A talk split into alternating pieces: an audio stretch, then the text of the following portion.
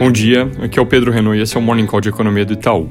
Começando pelos Estados Unidos e, de novo, com discursos de membros do Fed, continua aumentando a contagem de indicações sobre a possibilidade de que, em breve, talvez já na próxima reunião, o comitê dê uma indicação oficial de que pretende falar sobre a retirada de estímulos.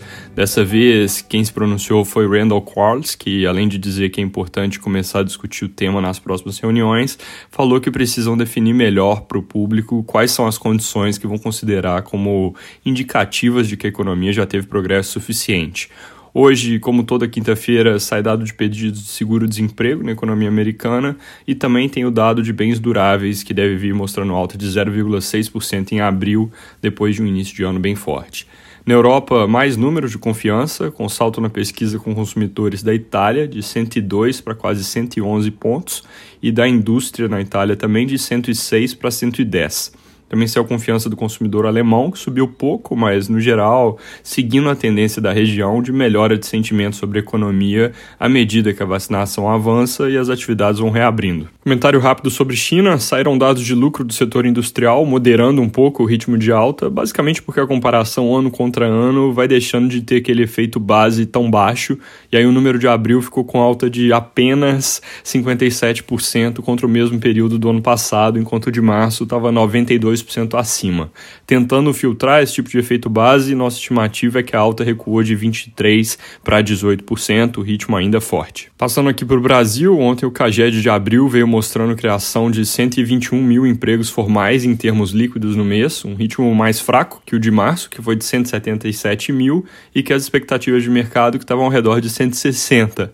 Mas é importante lembrar que a série do CAGED foi revisada recentemente, ela ficou com um histórico bem curto, que começa em janeiro janeiro do ano passado, e aí isso dificulta o trabalho de quem faz projeções. Então, esses números tendem a surpreender com mais frequência mesmo para os dois lados.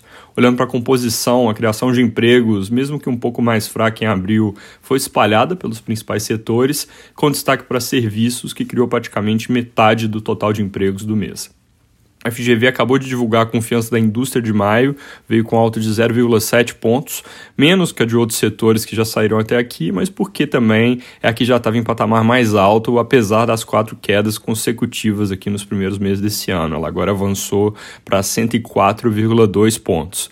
Em termos de componentes, parte de expectativas sobre os próximos meses teve alta de 2,1 pontos, é, parcialmente compensada essa alta por recuo de meio ponto da percepção sobre a situação atual.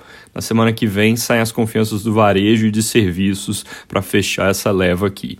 Ainda sobre dados, agora às 9 o IBGE divulga a pesquisa PNAD de março, ela deve mostrar desemprego em 14,6% na nossa projeção e consciente de mercado, ou 14,4% fazendo um ajuste sazonal. A PNAD ela vem capturando uma melhora mais lenta do mercado de trabalho que os nossos próprios indicadores, que apontam para um desemprego recuando um pouco mais rápido ao longo dos últimos meses. Do lado político, a Câmara aprovou duas MPs importantes para o governo, uma sobre regras de acesso mais apertadas para o programa BPC, que é aquele voltado para pessoas com deficiência e idosos de baixa renda, e a outra é a MP que definiu o salário mínimo em R$ 1.100 para esse ano. Isso é algo que embute um reajuste um pouco menor que a inflação que acabou surpreendendo no fim de 2020. Importante que isso tenha sido aprovado sem mudanças, porque aumentos no salário mínimo elevam muito as despesas do governo, entre outros motivos porque o salário mínimo é o piso da Previdência. Então, quando ele sobe, o gasto previdenciário também aumenta muito, a maior parte da Previdência, inclusive, ganha no piso. É, os textos agora vão para o Senado para serem validados por lá também. Sobre o vírus, o Ministério da Saúde afirmou ontem que o país já tem sete casos confirmados com a variante indiana e três suspeitos. Os confirmados estão no Maranhão e no Rio, os suspeitos em Pará e em Minas Gerais. O valor econômico dessa manhã traz a visão de especialistas que dizem que a terceira onda pode ser tão ou mais crítica que a segunda, mas aqui vale fazer a ressalva de que esse tipo de previsão é baseada em hipóteses bastante incertas. Não existe estudo que confirme que a variante indiana é de fato muito mais transmissível ou letal do que a variante de Manaus, e também não tem nenhuma certeza clara se ela é mais resistente a vacinas, que seriam duas condições importantes para se ter uma aceleração mais forte.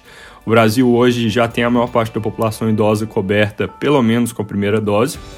população idosa é a mais vulnerável, então, até que fique claro que existe uma resistência significativa dessa cepa às vacinas que estão sendo utilizadas por aqui, o que nos parece mais razoável é que uma eventual nova onda seja mais branda que a anterior. É isso por hoje, bom dia!